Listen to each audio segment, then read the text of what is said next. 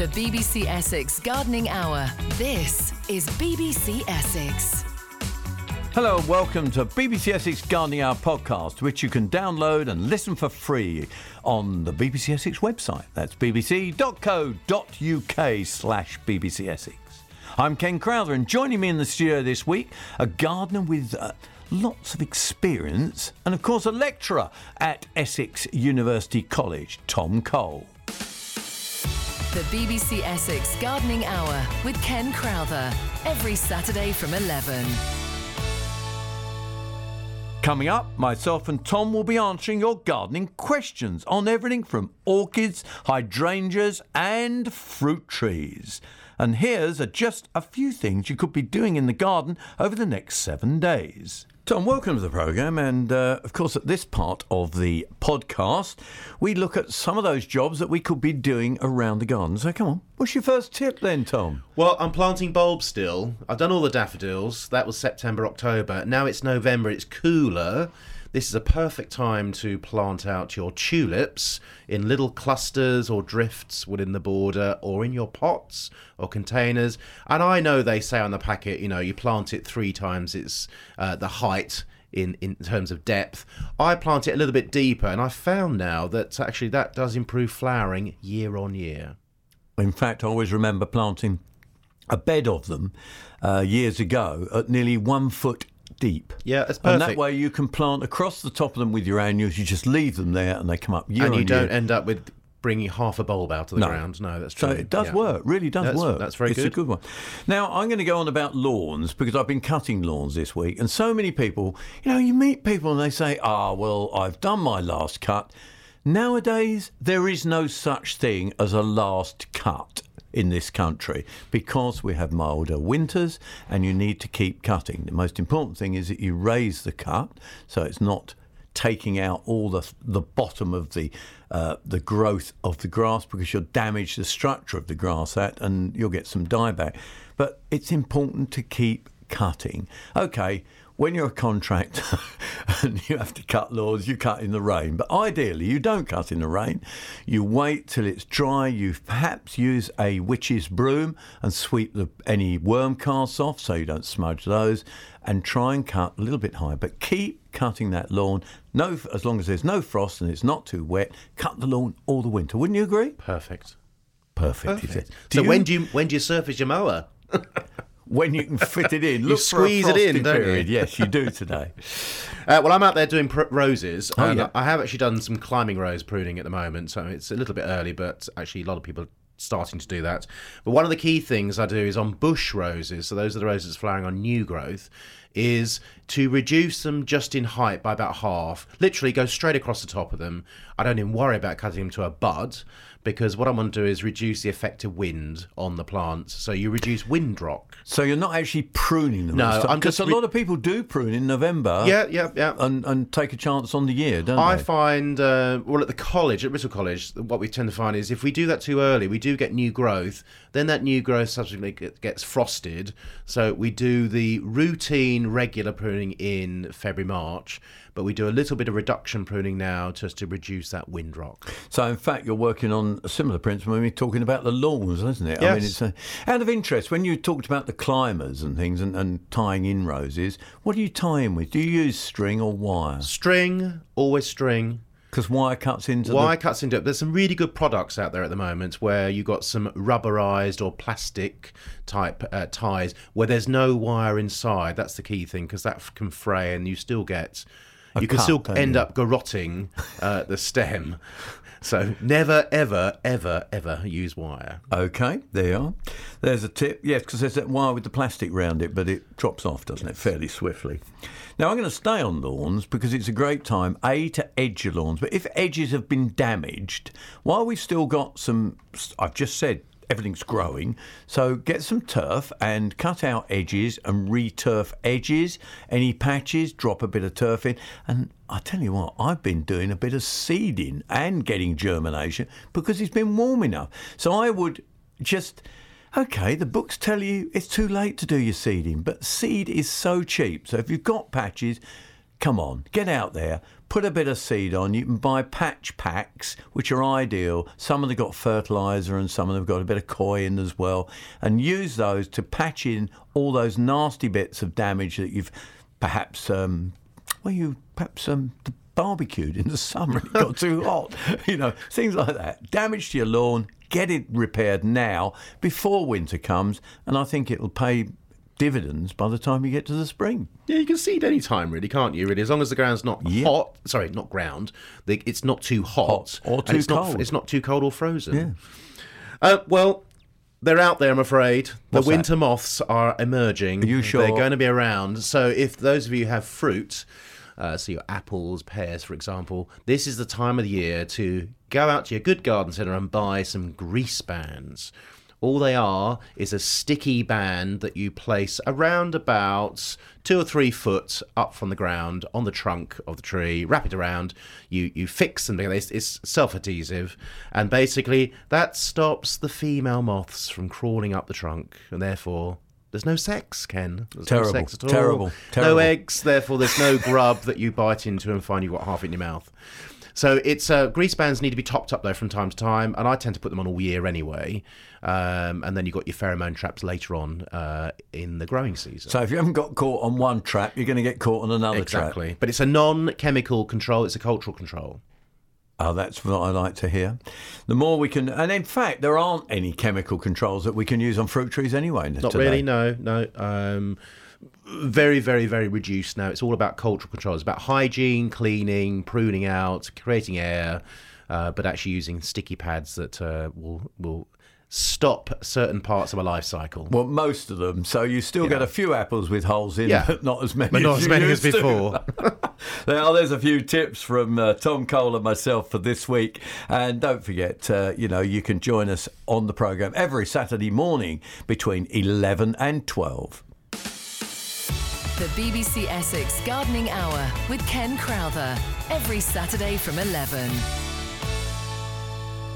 Coming up, we've got your calls on everything from orchids, hydrangeas and patio fruit trees.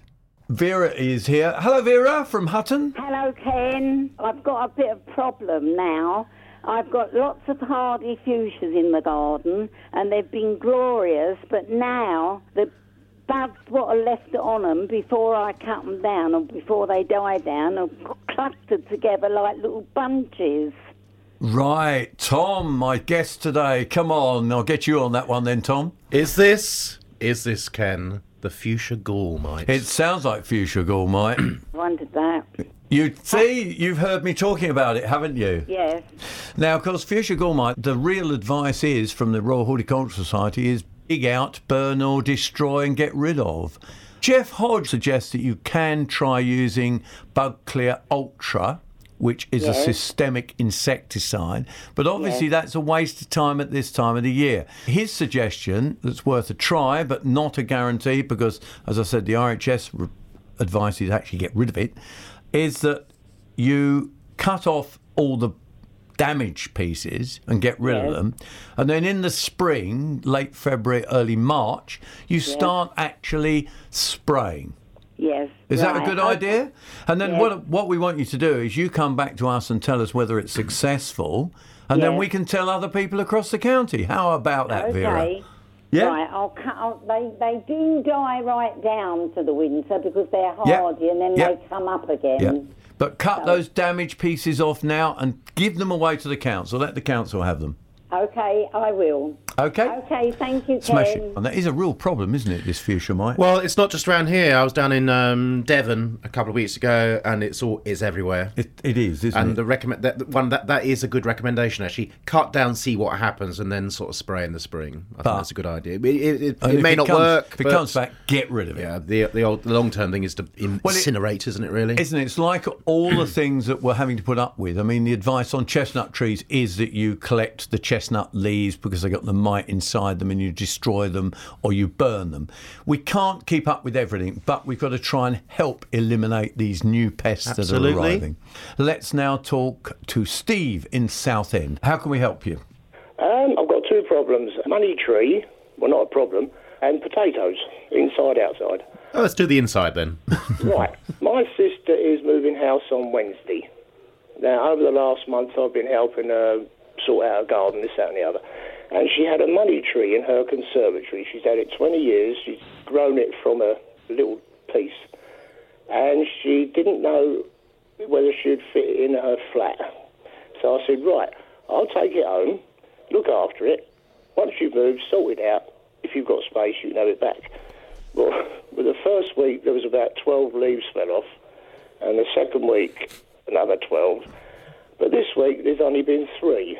Now, is that because it's acclimatising to a change from a conservatory to a living room? Now, I'm, I'm going to ask, because you said there's only three, I saw I smiled a little. I shouldn't smile when people it's have got problems. The last three, no. Was it the last three, or was it only three fell off? No, it's got plenty of leaf on it. That's good, good to hear. So it's acclimatisation. It, it's probably just getting used to the environment you've moved right. it to. And lots of houseplants do that. If, you, if you've got things like weeping figs, all of a sudden, if even if you just look at them in a funny way, or you just move them, they yeah. suddenly drop their leaves. Right. Um, so I wouldn't be overly worried, I suppose, at that. However, the soil conditions it's growing, it's, you're not overly watering it. That's the other, that's the question I was going to ask you. Are you how how are you watering it? She used to water it once a week. Fine. So as long as you're keeping along those that sort of regime. In fact, actually, with a money plant, you can actually leave it a little bit longer than that if you want to. Right, okay. Um, but it, it's getting used to the temperature and the change in circumstances. So I think what right, it's doing I, now is settling down.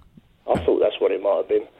Uh, second thing, potatoes. Um, I'm at the right, right old age of sixty-six, and I'm following in me dear old dad's footsteps.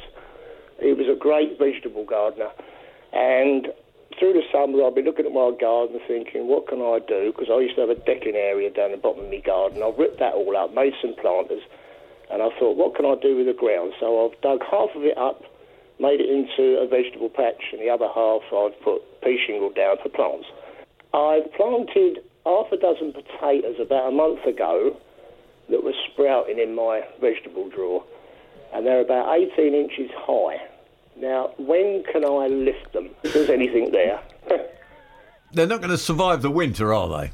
Right. I mean, when my well, they might actually. They, they might they do. Might they su- might do. If it was a ba- mild winter, I mean, they might survive the winter. Basi- basically, potatoes, you tend to treat them as a tender plant, really. So it's a plant right. you're going to grow, start it off earlier in the year, and then you, you'll harvest those sometimes, you know, between June and the end of sort of September, actually. Um, so now we're going into not quite the right time of the year, and we had a frost as well. So how do they fare with the frost on Monday or Tuesday this Did week? Did they get through that one? Yeah, they're marvellous. They're lovely. Yeah, because yeah, it was different areas were affected. Yeah. So you might be okay, actually. Well, I mean, the key you thing could is leave it till the frost hits the leaf, couldn't well, you? You, you right. could do, actually, because you're you're going to get some tubers forming. I mean, ideally, we don't know what type of potato you've... Do you know what type of potato you've got? You know, the, Albert Bartlett Reds. Oh, right. So we're talking about a main crop. Yeah. So really, that you've got to get to a point, if you want those large potatoes, which I think it's going to be challenging for you, right. um, you actually allow the plant to produce all its top growth, produce its flowers, and then yeah. die back. And all right. that energy goes back into the tubers and makes them much, much larger. Right. I think what you'll find is, as Ken's saying with the frost, is carry on growing them. Till they're blackened. Carry on until the, that top growth gets slightly blackened. Be a bit careful there, because that can travel down and right. then get to a point where you've almost got something like a, I don't know, a golf ball or a ping pong type size Uh, potato and, and harvest them, enjoy them. They yeah. won't be as big as what you, you, you're expecting. My dad used to have me out of bed at six in the morning on a Sunday to help him up the allotment. We used to produce all the veg for us all year, but I didn't take much notice of what he was saying, you know.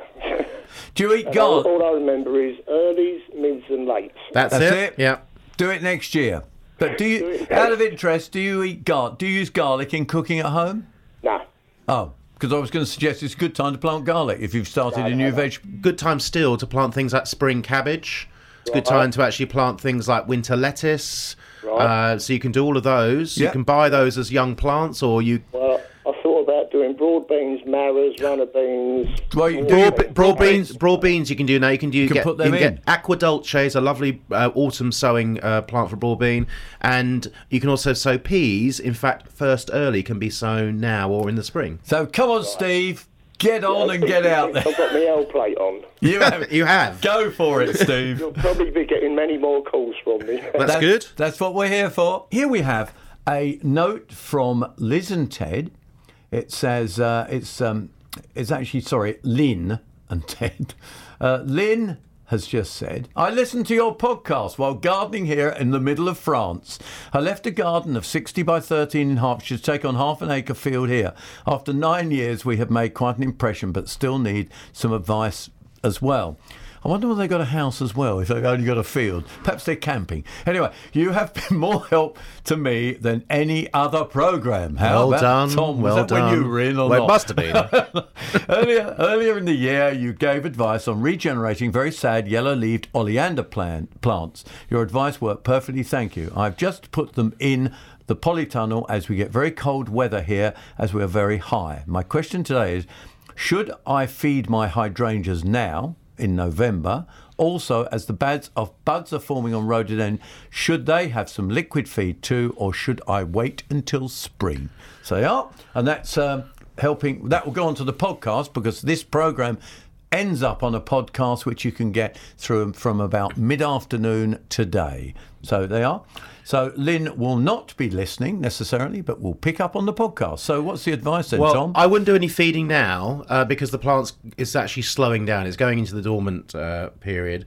Best time to feed would be more spring onwards. Yep. However, with rhododendrons actually, and also camellias, uh, where they're forming their buds in the summer, it's actually quite a good time to feed then. So what, so July, August? I, yeah, so I would actually do two sort of stages of feeding next year, not now, is do an initial feed in the spring from March, April onwards, but actually going for a uh, sort of stronger potash-based feed as well a little bit later on in the season. If they're yellowing on the leaves, hopefully they're not, uh, but if they're yellowing on the old, on the younger leaves, then you'll you'll need to use things like sequestrine, an iron-based uh, feed, which I'm sure is available in France. Exactly. And the hydrangea, well, that's about to drop its leaves, so uh, plants need leaves to assist in the movement of water and nutrients through their body. So uh, where that's limiting, it's best to do that actually from about spring onwards. So go for a general purpose feed uh, around about March, April. Use uh, granular, or granular is quite good. You can actually get a whole range of those. There can be a mixture of quick and slow release. So think products like fish blood and bone, uh, Osmocote uh, are really good products you can use. And again, you could also Ad- ad- add additional liquid feeds in the summer if you needed to. Uh, I'm going to go to Debbie in just a moment, but I thought I'd, I'd chime in with this one as well, because it says, while listening to your fabulous podcast while driving around at work, I heard a listener asking about tall cosmos. This made me think of mine that has gone right up, and it's put its flowers up above the garage roof. It measures two point five metres or about eight foot two inches. I'm guessing that rather than give me a nice display around the bottom, these raspberry canes, if decided to go up vertically for the for the light, only put out some flowers once it got to the top. Thank you. And there are there's another reminder that you can keep in touch with us if you're listening to the podcast. All you have to do is drop us a line at ken dot crowther at b b c dot co dot u k. To Debbie from Canvey Island. Hello, Debbie. Hello, good morning, Stoke. Yes, it's still morning. So it is indeed, yes. I couldn't tell, that's why I'm called Dippy Debs. Um, I've got a camellia that's got buds on. Uh, it's, it's actually called De- Debbie, the camellia. Oh, lovely. Yes. I... Should I be feeding it? Right, it's interesting because we were just talking about feeding uh, plants that are yeah, forming buds. Time of year. Yeah, so yeah. Tom, no, I, just I would, run through that again. Yeah, I wouldn't wouldn't really overly worry about feeding them now. I mean, definitely feed them from uh, sort of March, April onwards. Go for a, a, a proprietary sort of acid feed or a liquid feed for azaleas yeah. and yeah. camellias and rhododendrons, all yeah. of those. Um, but yeah. no, it's it's forming its buds. You might be lucky, actually. It might actually, because some camellias are actually flowering now. Uh, they're flowering. Yes. I mean, some varieties do fun. flower this side of Christmas. Quite a lot will flower afterwards. Um, so enjoy them for what they are, but don't have to worry too much thank about feeding. Thank you, thank you, thank you. I was really worried. No, never, never worry. Never worry. Call B B C Essex and we'll give you the answer. Yeah, How about come, that? You'll come to my rescue. We will. We will. Okay. Thank, thank you very so much. much. Thank you, Debbie. We're going to talk about a bit of hot lips now, because Salvia hot lips, Brian in Hornchurch would like to know more about, wouldn't you, Brian? I certainly would. Oh, hang yes. on, Brian. You've got your radio on somewhere. I can hear it. Yeah, I'll turn it. I've just turned it off, yeah. Thank you very much. Thank right. you. What can we do for you? Uh, well, I've got, uh, I've been given the salvia uh, uh, hot lips, um, during the summer, and they've re- they're in pots, and they really they're marvellous. They're and good, we, we good plant, aren't they? Sorry, they're a great plant, aren't they? Oh, they they really they really are. And um, we're just wondering whether, if we're going to get a really cold winter, should I put them in the greenhouse, or are they? Is it safe to leave them out? What do you think, Tom? Well, at Writtle University College, what we tend to do is they we plant them fairly close to the main building at the back of it, and um, they will tend to stay there. Um, and usually the heat of the building will protect them. But if it really becomes quite an issue for us, then there's the potential for you to lift them up and move them in to a cool, frost-free environment. Um, but on the whole, they've actually carried on through. Um, um, certainly for the last four or five years, it's not been too bad. But actually, four or five years ago, we had a horrendous, a horrendous winter, didn't we? We had a very long, cold winter, yeah. And it would have cut those plants fairly close to the ground. Interesting, that particular variety might even still recover from that. Because uh, certainly in the spring, what I would tend to do with it is actually reduce them by about half. I would tend to cut them down by half to really trigger up some new growth from the base. So... Um, I think just be vigilant of the weather, really. If you if you're living in a very exposed area, they're not really sheltered by plants, then possibly it's worth lifting up, pop it into a bucket with holes in or a tray with holes in, and just put it in a frost-free environment. Uh, they, they are in pots, actually. Oh, so you can lift the pot up, put it into a greenhouse. Yeah. That'll be better for it. So, and in the spring, yep. cut them, cut them. Be, cut them back severely, or yeah, very severe. I mean, I just grab the top of the plant, six inches high, and actually take yeah, take it quite hard, half to even a quarter of its overall height. That that that that, that sounds ruthless because they're so lovely. I know, but I'm hard. I'm a hard pruner. You'll be you'll benefit yeah. from lots and lots of new growth. Oh, lovely! And, but, and, and the key thing also is when you do that in March, uh, April time. Allow it to produce a little bit of growth and then also give it a good liquid feed once it's into new growth. Oh, oh yes, that's tomato, tomato feed. Tomato yes. Food's brilliant. Yeah, yeah, it'd be great. And, and Brian, try oh. look out for some of the other salvias. There's some other interesting colours. They're not quite as hardy as hot lips, but they're great. There's some lovely purples. And, yeah, the Peyton's type. So yeah. You've got things like Cambridge Blue. The they're flower's really bigger, nice. But it's they're not one hundred percent hardy. Right, we've we've heard that there is another one. Uh, on the market, developed abroad, which is which is blue and white. Oh, right. Yeah, yeah. There are some interesting ones coming along, so look out yeah. for them. Give them a yeah. try. Well, thank you so much for your advice. Brian, that's, okay. that's what we're here for at B B C Essex. It's the Gardening Hour here on B B C Essex. Tom Cole, my guest today here in the studio. And I must say, it's great to have those um, comments from from the from the podcast. And if you have got comments or questions on the podcast, we're quite happy to deal with those during the programme because it all links it up together, because that's what uh, that's what radio is about. Live radio plus podcast. Oh, you get it. Right, we had uh, an email as well here from Cynthia Cook. Cynthia Cook says, I've cut down my main roses by half, but I also have what were bought as patio roses in my front garden. My problem is they have grown quite large. Can I cut them down now, or do I wait until March? Now, patio roses are rather strange ones, aren't they? Because you can actually just prune them to shape, can't you? You don't have to prune them as you would in a hybrid tea or a floribunda, would you? No, just shape them, really. I mean, would I do them now? I'm I'd only, not, I might I'd only not. do it if if they're sort of going in the way of something else. I'd maybe do a bit of reduction pruning. But really, February, March is is a better time to do it as you're going into the new growing season. And then also give it, because they're very demanding plants, a good feed of something like, classically, top rose. Good old top rose. It has got a lot of, what people don't realise is using an ordinary fertiliser is good. There's nothing wrong yeah. with using an ordinary fertiliser. But these rose-developed products have got extra trace elements which really support it's, the roses. It's more of a complete feed, so it's got everything the plant really needs. Yeah. Talking of hot lips, Susan in Acton has got hot lips, haven't you, Susan? I have, yes, and they're still in bloom now. Um, I just didn't quite catch the end of the last caller's um, mention right. about their hot lips.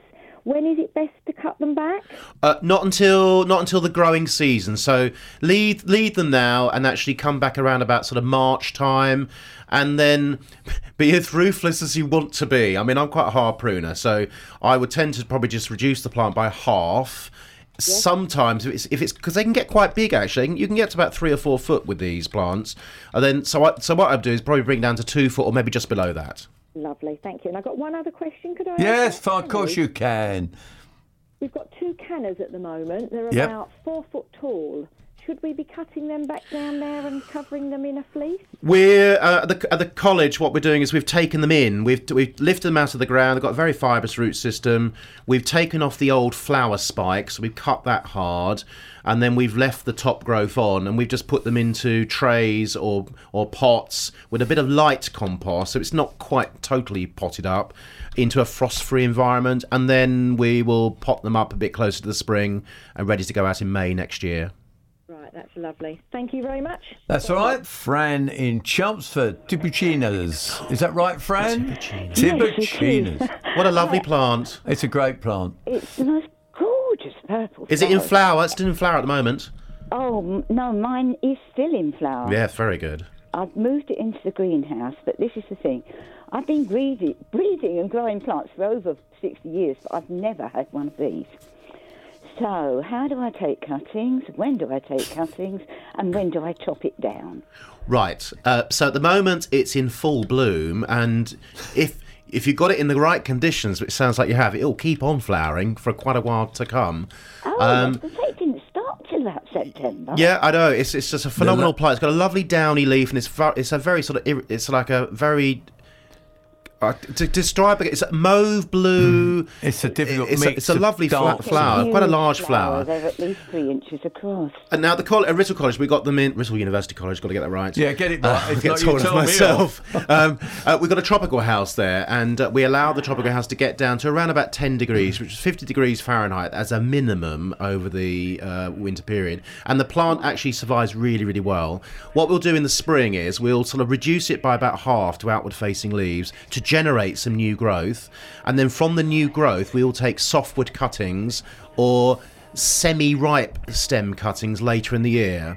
So that's basically taking the tip of new growth and having growth that's got around about four junctions on it. Yeah. And then you cut below the lowest junction and use something like a hormone powder or liquid and put right. it into a proprietary okay. seeding cutting compost. Do I actually um, take the top off as well? You do, yeah. So you, yeah, no, okay. you need to reta- sorry, you need to retain the top, oh. um, and do. I would do that around about. Well, if you're going to cut it in March, April, you'll probably get some really good m- material to use around about right. April, May. Okay, that's lovely. I mean, I've only got the greenhouse on Frostwatch at the moment, so I'm going to turn it up a bit. Well, that's fine. That'll be fine for that plant, but yeah, maybe a little bit higher, um, and that'll keep it going all the way through the winter period. Right, it's just I've got oh about fifty very tender salvias in there as well, so I think I'll turn it up a bit. Okay. If, if you want a step-by-step guide though on propagation, if you just put in stem cutting into a search engine, stem cuttings followed by the letters R H S, it'll well, take I'm, you to I'm a profile page. Things. It's just this. Say, I've never grown a Tibuchina before. It, it's a, it's lovely. Underrated, underrated. It's no. a lovely patio plant for the summer, but God. as you've quite rightly done, you've bought it inside because it's a tender perennial. Okay. Right, lovely, thank you very much. Continue to enjoy your Tibuchina. I okay? Will. Thank you. Thanks very much indeed. Let's go off to Colchester now to talk to Maureen. Hello, Maureen. Oh, hello, Ken. Um, I have a couple of queries, which mm-hmm. I'm hoping you can uh, help me with. Um, I ordered some Daphne Rebecca um, in the autumn earlier, and um, I've potted them up, but they're quite small, and I wondered whether it's okay to leave them outside. Now, Rebecca, Rebecca is one is an evergreen, isn't it? Yes, it's yes. a variegated one. Yeah, it depends how small they are. Well, um, they are... Daphnes are a... Right, da- let's, let's just say... First we Daph- say it's a hardy Daphne, plant. Daphne's a hardy plant. Yes. Have you got it inside or outside now?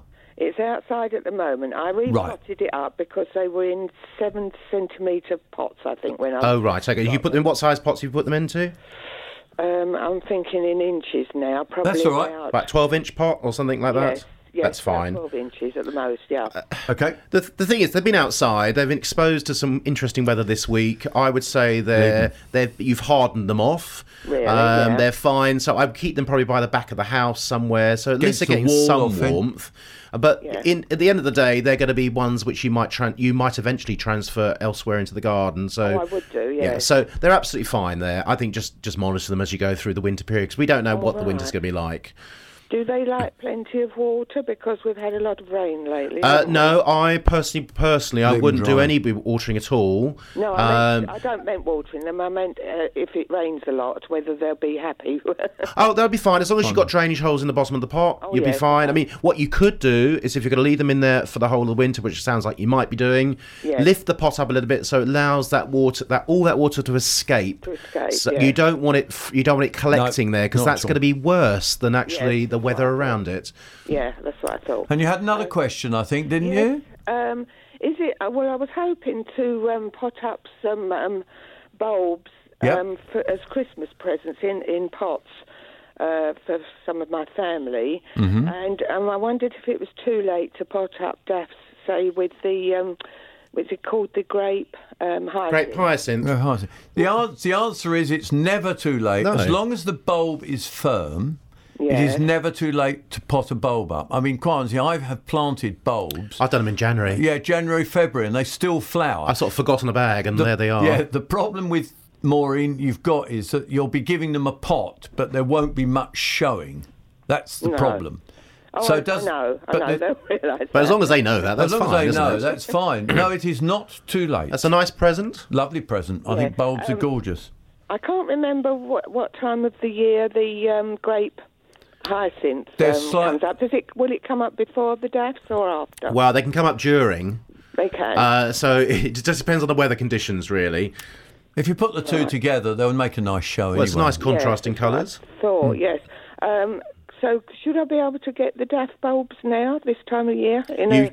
Tail end of the... You should do. I mean, a good garden centre will have a, a still few. have a supply of a few bulbs. But and in fact, right. you might get them cheap because uh, do, I yes. noticed in a, cer- them, yeah. in, a, in a certain garden centre, which will be a, a chain of garden centres they were, I noticed oh. they were offering them on discount. So get out oh, there right. and have a look. There you go. Okay, and the best um, compost for them? Uh, to be quite honest, if you're putting them in pots, it really... isn't that crucial. A multi-purpose compost will be fine. Yeah. Okay, then that's fine. Lovely. But don't Thank tell you. them we said so, because no. they'll try and sell you bulb, bulb fibre. fibre. All right? Okay, thank you very much for your help. This is from Linda, from Wakes Carn. I have a Cedrus deodora, let's go for that, Gosh, shall we? Big which I have grown for about twenty-five years, forty foot tall. It has lost all of its needles very suddenly. What has happened? Now, if it's lost all its needles, a Cedrus deodora is on its way out, isn't it? Well, it would, it won't. It's got to keep some, hasn't it? If not, it can't survive. So, can what's it? caused that? Well, it could be, it could have been a fungal issue. Yeah. Um, but if it's very sudden, that's I've, oh. not, I've never, I've never seen that before or heard of that before. They usually slowly die, yeah. don't they? It's fungal disease. It could be physiological, which means uh, it could be a weather-related thing. But I, I doubt it really. So potentially a disease, or in the worst case scenario, maybe something attacking the roots. But you've got a plant there that's very mature. It's a large plant. It's odd. That's interesting. Very odd indeed. Mm. We uh, have two of these on the front of the college campus. Lovely plants. They're gorgeous. Pyramidal in shape. So, and one that you ne- should never cut the never top cut out. It, no. Because the tops, you ruin the shape completely. I'm very sad to hear that, Linda, but I think your tree is positively dead if it's lost all its needles and will need removing at some stage. And don't forget, if you are removing trees, don't just cut them down to the ground. Take the root out the root as out. well, because if not, all you do is encourage more fungus to be spread. The number to call is oh three hundred two hundred forty forty-one. That's oh three hundred two hundred forty forty-one. Uh, we'll uh, nip over to uh, Vincent Flynn, Esquire. My garden has a holm oak sapling, and he's put Spanish oak. Now, holm oak, uh, he's put Spanish oak. What should I do? Now, holm oaks, there's several. There's cork oak, isn't there? Then you've got the cork oak is not the same as the um, the holm oak, is it? No, the cork oak, you've got a very distinctive bark pattern. It's another quercus, though, isn't it? It's a quercus, yeah. yeah. Holm oak has got a, a, a smoother bark. And, and it's black, got a... It's, a very black bark, isn't it? It has, but it's also got a quite a nice, uh, simple... very green top surface leaf and a slightly bluer underside. Uh, what should I do? Well, he hasn't got to worry about it. I think, is he worried that it's a Spanish oak? I think that is the, the do you think that's what his worry is? He hasn't got to worry about it. It is be well, wa- he it, can be warned. It's a very large tree. That's what I was going to say. It's a large tree. So what you could do is, if you're worried about that and you wanted to move it, you could even containerize it. Then you are you could, coming in to the right time of the year to lift up. And with a plant like that, and like other evergreens, uh, is to lift up the root system as much as you possibly can. So dig a trench around the tree, come out about a foot or so, and then undercut it with your spade and lift up that ball of roots with the soil and put it into a container. And you could containerize it. And therefore you will restrict its overall height uh, and spread. Or uh, move it somewhere where you've got space. And it is a lovely tree to mm. grow. Drops its leaves in, well, most of the year. Yeah, it's always but dropping leaves. It drops leaves continuously, but don't worry about that. It's a great plant to grow in your garden, but you have got to give it a fair bit of room, and that's the important thing. So best of luck there, Vincent. Hello, John. Hi, uh, Ken. Good morning to you. Right, I've got miniature f- fruit trees, plum and cherry. Lovely, yep. I've had them now for about three years. Mm-hmm. Uh, none, no, never fruited, never come up with any flower or anything. Really? Now tell us what, what you've got. Which ones? Have you got I'm several apples? Right, they never come no. down with the right. No, I mean, have you got several apples, or have you got one apple, one pear, one plum? No, I've got one plum. Uh, I've got three plums and three cherries. Oh. Three plums, three cherries. And no, they're right? all are they all different types of plums and cherries? I think so, yeah. Right, okay. They should and, they, and do they all roughly flower at the same time? You're saying they haven't flowered? Oh, they haven't they, flowered. They haven't flowered. Okay, well, they're, and they're how old? About three years old, I think. Well, and, and you haven't pruned them at all? No.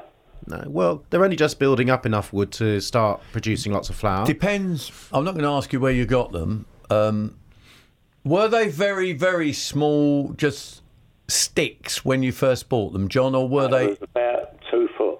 And did they have branches already formed? Yeah. They should be in. They should flower, I shouldn't if they? You got, if you've got lateral growth on, if you've got side growth on the branches, I would have expected some flowers. There's something. Okay. Well, big. What size pots you've got them in, John? Uh, around about fourteen inches. Mm, bit small. Yeah. I. Uh, I, you, you I need wonder whether it's suffering with a yeah, bit of drought. Could be. I mean, two foot by two foot at least as a pot. Yeah. With something like a John Innes number three compost, so a soil-based compost, uh, would be that good for help. Them. Now, even though they're in a small pot, I would still expect them to flower. So would I. So yep. I think what you need to do is, well, we're coming out of the growing season, we're going into dormant time, they they should be budding up now, ready for spring flowering, is to be vigilant in March, April time, and then note whether they, if they're going to flower, great. They should be flowering then. And if they are going to flower then, uh, then I'd think about maybe long-term, getting them into a larger pot and also doing some regular feeding with them. But And would you feed with the tomato food from February onwards anyway? If they're in help, full leaf, you? you could. If they're not, then use March something like onwards. a granular... So, yeah, March, April, if they're in leaf, start feeding with a liquid fertiliser. Like, like tomato food would be fine. Yeah. Does that help you? Well, I hope so. The thing is, no, you haven't got to, you haven't got to do anything at the moment. No, it's very disappointing, uh, though, isn't it, John? So what, yeah. what what you'll see February time is the buds that are going to flower will get slightly fatter. So you get fat buds, and you get these really thin, tightly held buds. And the thin, tightly held ones are going to give you all the leaf, and the fatter buds are going to give you the flowers. And both plums and cherries flower on older growth. Uh, so you won't expect to see those on the young growth. It's actually within the plant. That's where the flowers will emerge. So don't do any pruning. And in fact, this is the wrong time of year anyway to do any pruning on those fruits. You don't prune you don't, in the winter. You don't prune anyway those until around about June, July. Right, that's lovely. Yeah. Now, John, if you come back to us in the spring, please come back to us in the spring. Let us know whether you nice get any flower. And then if they do flower and fruit, then come back to us after they've fruited as well. And then we can tell you how to prune them to encourage you to get a few more spurs, which will give you more growth and more chance of getting fruit. Right, OK, you can guarantee I'll be back to you. No problem at all. John, good to hear from you. All right, cheers. Gordon in Halstead. Uh, you've got an ornamental cherry, haven't you, Gordon? Yes, yeah, quite tall. It's about twenty-five foot tall. OK. Um, I've got rather... It's not a big garden, but the roots are, are so thick coming out of the bottom, and they're going right across the lawn and ruining it. I was wondering if I can cut the roots back. That's the problem with cherry trees, I'm afraid. Um, that what happens is the roots are fairly uh, oh, surface, surface related. Until you try and dig them out, yeah. and then you realise that they got some deep ones. And well. Unfortunately, if you have a lawn, what the lawn tends to do is sink around where those roots are, so it makes it Correct. difficult to mow, yeah. and then the roots become very obvious. There Imagine. isn't a great deal you can do with that, really. Cutting back the roots will undermine the tree, um, so you don't really want to do that. The other option is to build up. You could build up some layers of soil, soil uh, yeah. to lift up, but you will always be doing that. Yes. It's just the nature of that particular plant, really. Okay. Okay. All right. sorry, sorry about with, that. Sorry with no help, Gordon, on that one. And I'd just like to go back to some of the text. We got one from Liz in Colchester. She says, hydrangea owls is now dying back, tatty leaves and flowers. How do we tidy it up or cut it back or what? Well, oh. it's deciduous, so it's dropping its leaves, yeah. so you don't have to worry. Clear up the leaf in case there's any disease. No cutting back, is there? I wouldn't do any cutting back because actually it's quite nice. Do you cut the heads off now? No, no, no, no. I don't cut the heads back until... Because a lot of people say that's a load of old rubbish, you see. Well, I, I... I didn't say that. Other people do. There are places I know where they do cut them back and there's yeah. no effect on the plant at all. That's right. Um, but um, I quite like the frost on the on the old flowering blooms of the hydrangea. Nice, so yeah. actually I don't tend to cut back those back until around about March, April. Um, sometimes if you cut a bit earlier you can trigger growth and you can get dye back from the frost, so I tend to do it sort of spring, cutting back the old flower, but I'm, I'm assuming we're talking about mop-headed or lace-cap type hydrangeas, the large-leaved, yeah. large flower. Take back the flower, cut it back to the healthiest pair of buds, but this usually is just below talking, it. That's we? spring. So nothing now. Don't nothing do anything to now. Do to, just enjoy those lovely heads yeah. on them and that will be fine. They are now. Let's uh, go talking orchids with Melissa in Harlow. And Melissa, you have, is, do you know which orchid it is? Is it the one that looks a bit like a pansy, Melissa? Um, hi, I'm probably your youngest caller and I'm not very green-fingered, so I'm going to apologise in advance if anybody starts shouting at the radio what, and getting angry. Why do you think you're young? Now, hang on. Am I allowed? I mean, I'm not allowed to ask a lady's age, am I? You know, I'm twenty-nine years old.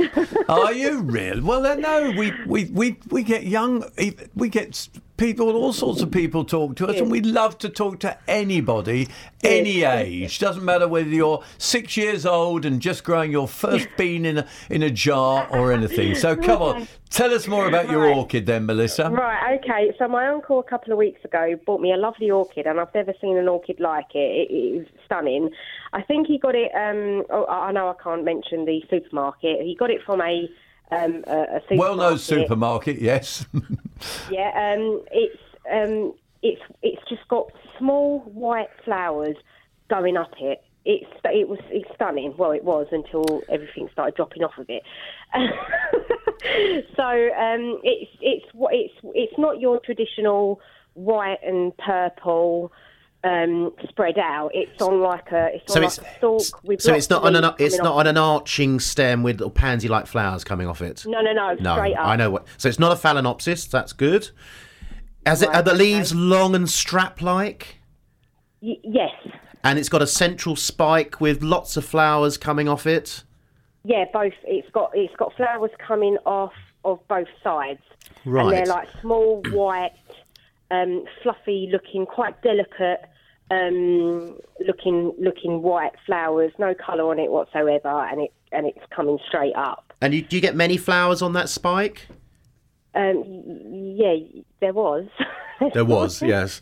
Well, it sounds like, I mean, there's a couple of, there's quite a few orchids. There's one called uh, Cymbidium, and it's a, a very traditional orchid. It's very, very spectacular when you see it in flower. There's lots of different forms. It could be that one. But it's right. it sounds like yours is, is finishing flowering. So what right. you can do is you where the flowers were, there'll be a flower stalk left. And what you can do is you can cut that flower stalk right down. Right, and, okay. and and actually on the base of the plant, do, at, at the, as the base of the plant where the leaves are coming from, is it slightly bulbous? It's, it's slightly sort of succulent feeling? Um, right, I'm going to describe the whole thing to you now. Go on then. So, that, so, so obviously some of the white flowers have come off. Some of them, where I can see they're dropping off, I've been picking them off. Whether I should be doing that or not, you're going to tell me. No, that's fine. Um, right, okay. Um, now, um, it's obviously in um, its own... like dirt or whatever you want to call it.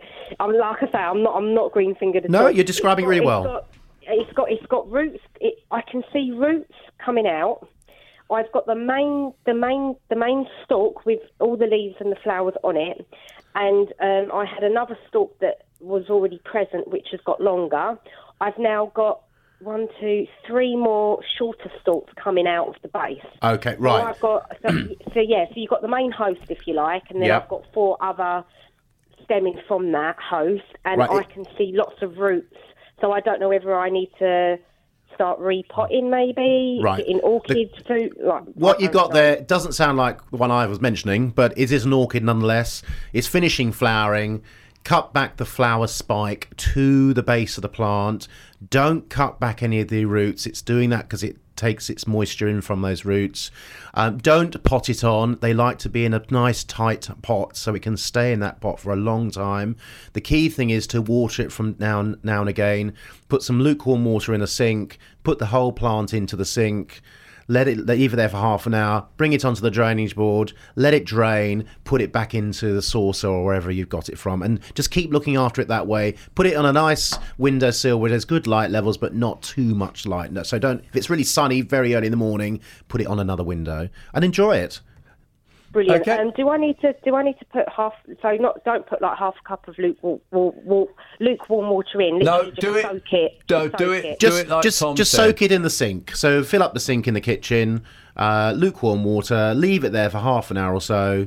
Take the plug out. Let it drain, and then put it back on the saucer because they don't like to be sitting in water for too long. And that's all you would need to do. Oh, and I would actually go along to your Good Garden Centre and get some orchid, orchid feed. feed. It's Crippers. a little, it's a little um, tube. You cut the end off, you invert it, and stick it into the top of the container, and you'll have more flowers before you know it. Uh, let's go to Colin in Sudbury. Hello, Colin. And how it's can we help greenhouse you? Greenhouse soil.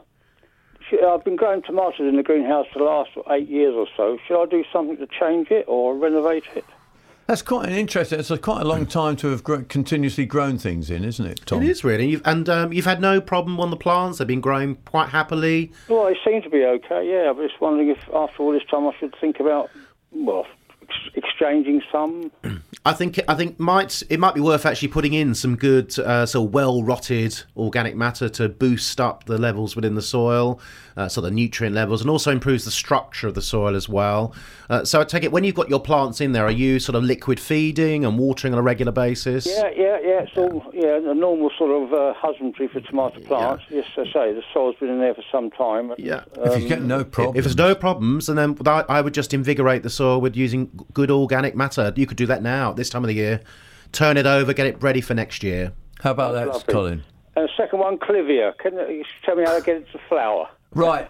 Can, I'm a bit of a Clivia lover. I've, I I tell you what, I first came across those when I was an apprentice working in the Royal Festival Hall in London, looking after houseplants, and uh, I, I've loved it ever since. I don't know why. It's fascinated me. Um, tell us, how old is the plant? Is it new to you, or is it one that you've already had? I've had it for, again, eight, nine years. Um, has it flowered in the past? It has, about three years ago. And have you uh, moved it, then, since three years ago?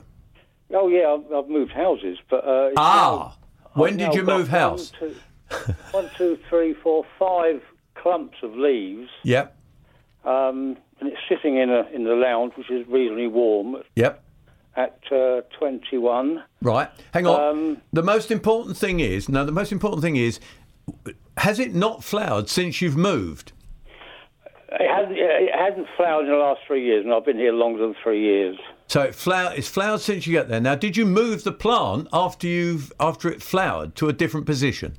No, no, no. Right, OK. So it's so important. A, a Clivia likes where it is. You leave it there. You don't put it anywhere else because that's where it loves to be.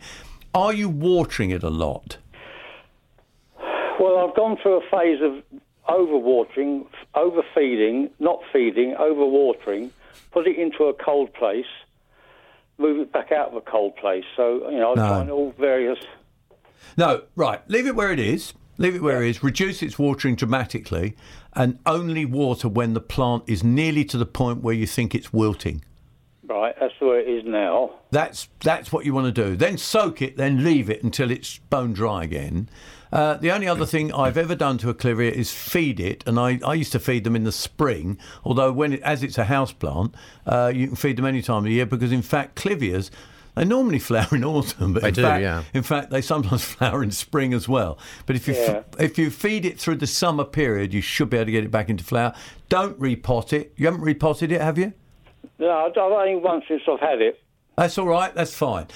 Wait till it pushes the size out the pot before you ever ch- repot it. Try what I've said, really reduce the watering dramatically, and I think you'll get it back into flower. So back irregular watering, but watering with feed? No, feed in the spring only. Only spring, OK. Spring onwards, all right? All right. That's fine. Thanks very much. And Colin, let us know how you get on, because we like to hear from you. Right, um, good morning. If there's going to be greater control on nicotoids... Yes, uh, harmful to bees, it says, announced this week.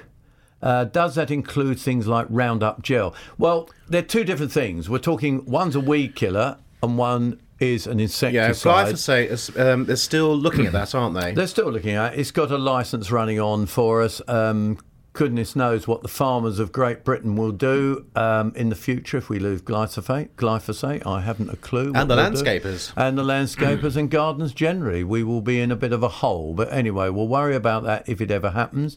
Um, harmful to bees, there are a lot of debates about that. You can talk to beekeepers who say that they have no effect on bees at all, and you can talk to other groups who say they have. So that's, again, an interesting question that um, I can't answer, and I wouldn't put myself on either side, would you, Tom? No. No. But that was Linda in, in Dovercourt was asking about those. Um, but we'll keep you posted with what happens on those sort of things. Maureen in Billericay would like to know, uh, what is that Catwatch product called, please? Well, it's exactly... Exactly what you have said. It's Catwatch. Called Catwatch. So uh, if you're listening now, write it down, because you didn't. Uh, Ken, it's the best time to prune a hibiscus. Thanks. Well, I take it it's an outdoor hibiscus, and that's from Julie. So what would you recommend? They don't like being pruned, do they, Tom? Well, no. Uh, in fact, we've got two, two in a rose garden area at the Bristol University College, and what we tend to do there is after flowering, we do a little bit of light pruning, and that's all I do. That's uh, in fact, I just concentrate on dead, diseased and damaged, any crossing branches, any sucker from the base, and just a light reduction, but not hard pruning. The B B C Essex Gardening Hour. This is B B C Essex.